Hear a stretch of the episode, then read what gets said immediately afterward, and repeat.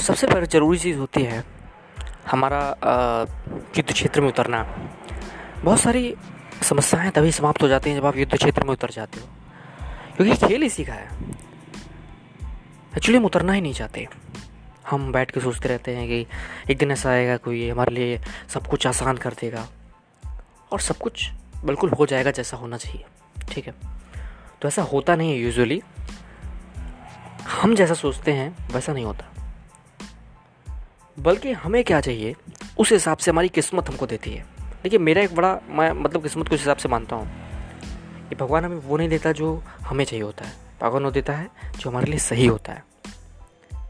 इस तरह से मैं मानता हूँ कि आई थिंक किस्मत चलती है और और भी जो किस्मत लाइफ ये सारे जो वर्ड्स हैं ना, बहुत बहुत इंटीरियर वर्ड्स हैं। मतलब बहुत, अगर आप इनकी गहनता में जाएँगे ना, समुद्र है पूरा।